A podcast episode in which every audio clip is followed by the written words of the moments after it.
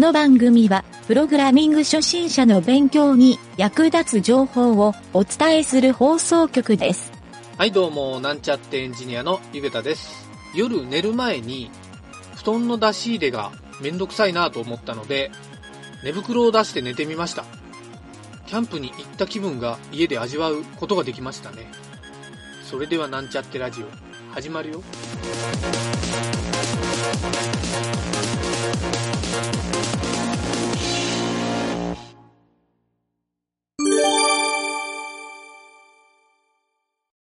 はい、それでは、えー今回はですね、パソコンに詳しくなろうのコーナーですが、えー今回はですね、パソコンの仕組みというのを説明してみたいと思います。一般的にですね、パソコンのハードウェアに関する、まあ、内容ですね。えーちょっと苦手な方も多いと思うんですが、えーハードウェアに関して少し知識をつけておくと、パソコンにより詳しくなれるんじゃないかなと思ってですね、えーハードウェアの話をしてみたいなと思います。ハードウェアに詳しくなると、パソコンが壊れた時に、すぐにメーカーサポートなどに連絡をしなくても、結構自分の力である程度の故障が直せてしまうっていうメリットはありますね。はい。あと、やはりコンピューターに詳しくなるっていうのはですね、このハードウェアが強いか弱いかっていうのも大きく影響してくると思うので、ぜひですね、パソコンのそんなに深いハードウェアの仕組みではなくて、簡単な部分ですね。一般的にですね、パソコンに詳しい人は最低限押さえているべき、えーパソコンのこの仕組みの部分、ここを覚えておくだけで、えー比較的ですね、ハードウェアがそんなに苦手ではなくなるんじゃないかなと思いますので、えーちょっと今回の話を参考にしてもらえるといいかなと思います。はい。そんなですね、パソコンがいわゆる詳しい人、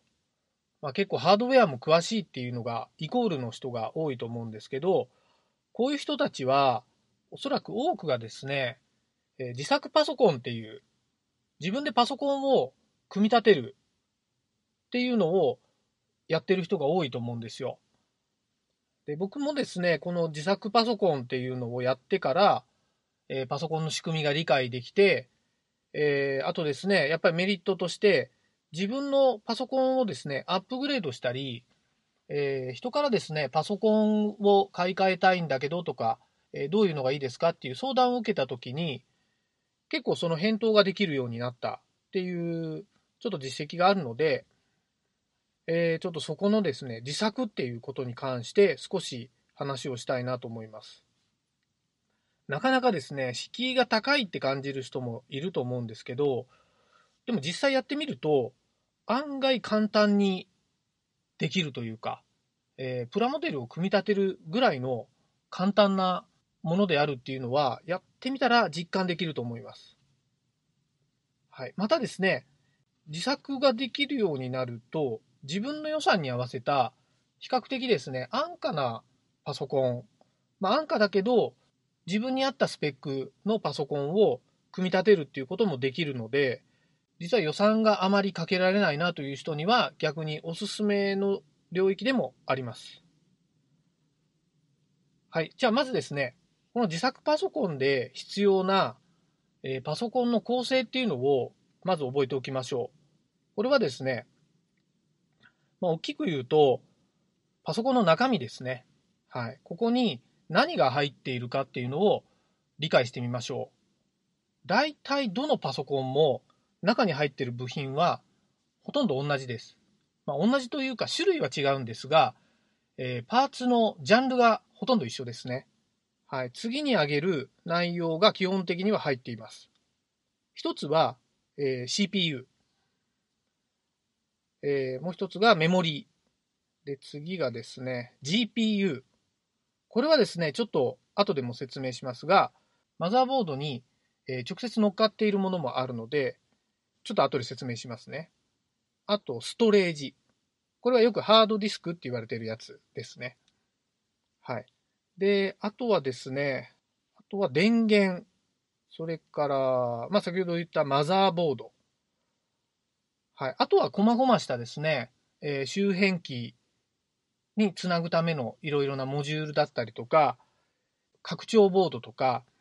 えー、そういったものですね。はい。キーボードやマウスなんかは、えー、USB で外付けをするっていうところなので、このパソコンの仕組みの中には含んでいません。はい。今言った、え、部品がですね、パソコンの中に入っているんですが、大まかに言うとですね、マザーボードの上に CPU とかメモリーとかストレージとかが、えー、いろいろコネクトされていて、まあ、刺さってるっていう言い方するんですが、えー、そこでですね、電源につないで電気の入り切りができたり、あとはですね、まあ、キーボードとかマウスとか、えー、そこでコントロールできるっていう状態になるんですが、えー、比較的ですね、ジャンルで言うと今みたいな数なんですね。はい。まあもちろんですね、このマザーボードとか CPU とか、細かなですね、スペックとかバージョンとか、いろんなですね、メーカーとか、様々な種類があるんですが、まあここの組み合わせによって、実は早い遅いとか、えー、その人の作業に向いてる、向いてないっていうような切り分けができます。はい。えー CPU もですね、高いやつを買うと本当何十万もする、えー、高クロックなものもあったりするんですが、比較的ですね、最近だともう安価なものを使ってやっても、プログラミングを学習する上では、全然安いやつでも十分っていう感じはしますね。はい。もちろんちょっと遅すぎるっていうのもありますし、これはですね、古いパソコンを使うと、やっぱり遅いなっていう感覚はあるので、自作する場合はですね、ぜひ新しいものを買い求めるっていうのはおすすめの一つですね。はい。この中の、えー、パーツの中身をちょっと軽く説明をすると、えー、CPU はおそらく皆さんご存知だと思うんですけど、コンピューター、まあ、パソコンのですね、そもそもの処理能力、まあ、演算能力ですね。はい。ここの人間でいう脳みその部分になります。で、メモリーっていうのは、通常 RAM っていうふうに言われて、えー、短期記憶装置とかって言うんですが、そうですね、電源を切ると中のデータがなくなるっていう、一時記憶装置っていうふうに覚えておくといいと思います。その代わり、スピードがめちゃくちゃ速いんですね。はい。スピードというのは、えー、ここにデータを書き込んだり読み込んだりする時のスピードのことです。逆にですね、ハードディスクっていうのは、えー、容量をたくさん持てるんですけど、えー、書き込みはですね、非常に遅いというデメリットはあります。だけど、電源を切っても中のデータは保存されたままなので、え電源をつけるとまたそのデータを読み込むことができるというのがストレージの部分になります。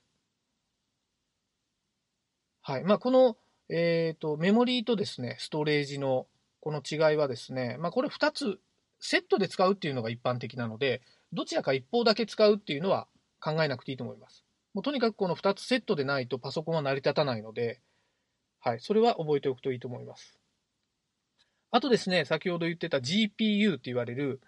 えー、これはですね、えー、グラフィックボードのことですね。モニターとかに接続するグラフィックボードのことなんですが、画面に表示する処理速度はこの GPU によって決まります。えー、なので GPU もですね、えー、ゲーミング PC みたいなものを買おうとすると非常に高価なものもあるので、えー、まあ、高価なものは何がいいかというと、大きくはですね、3D 描画エンジンが優れてるっていう点が大きいんですが、えー、最近ではですね、それを AI のデータ解析に使う、えー、CPU よりも高速に使えるっていう部分が AI と相性がいいというふうに言われていますね。はい。で、それがですね、すべて接続されるマザーボードっていうのは、いろんなタイプ、まあ、いろんなメーカーさんのものがあるので、これは、その、パソコン自体のですね、まあ、ケースとか、えー、そういった側の大きさとかですね、そういった見た目も含めて、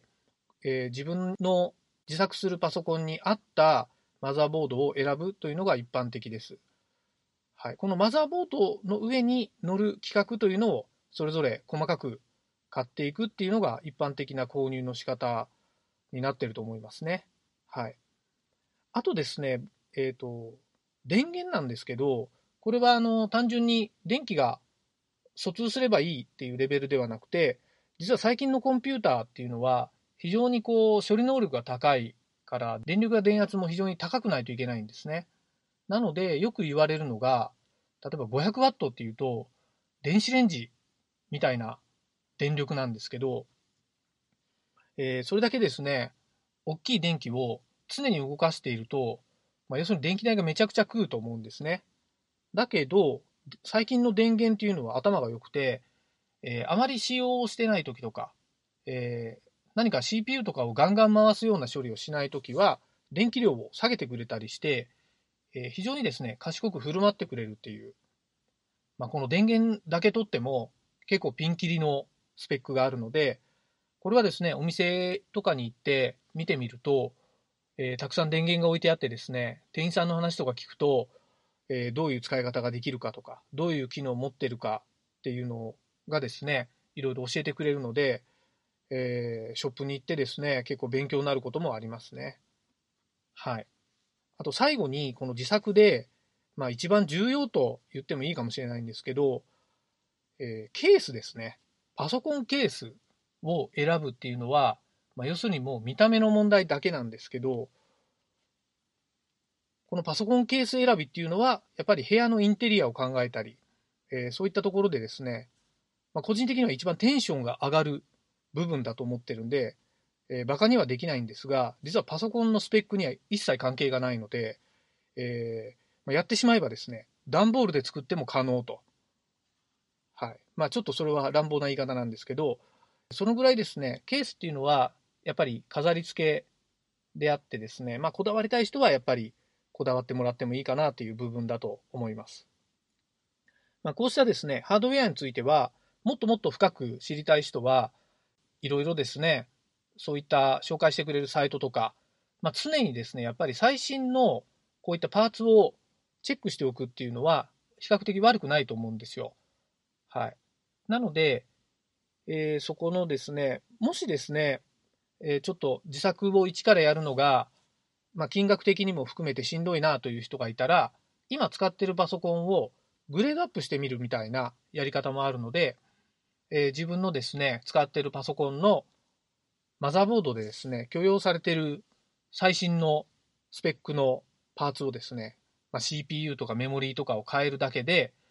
えー、比較的ですね、速度が速くなったり、まあ、快適に使用できるようになったりもできるので、えー、この自作というか、えー、自作パソコン、またはちょっとしたアップグレードですね。この辺をやってみると、さらにパソコンの仕組みについてまあ、詳しくなれるんじゃないかなと、僕は考えております。はい。ま、パソコンの中を開けたことないっていう人は、ぜひですね、一度、裏蓋をこっそり開けてみるといいと思います。ただし、注意点ですが、Apple 製品のような、やっぱりサポートガチガチのようなメーカーの場合は、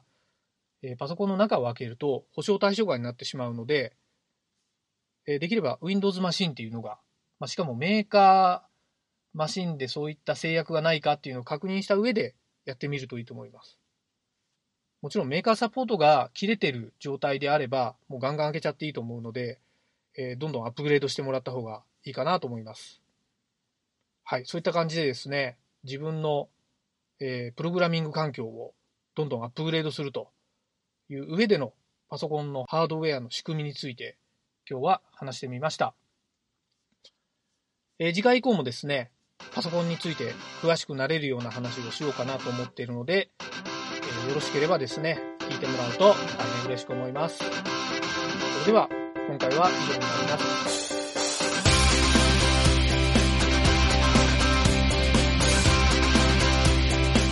番組ホームページは http コロンスラッシュスラッシュ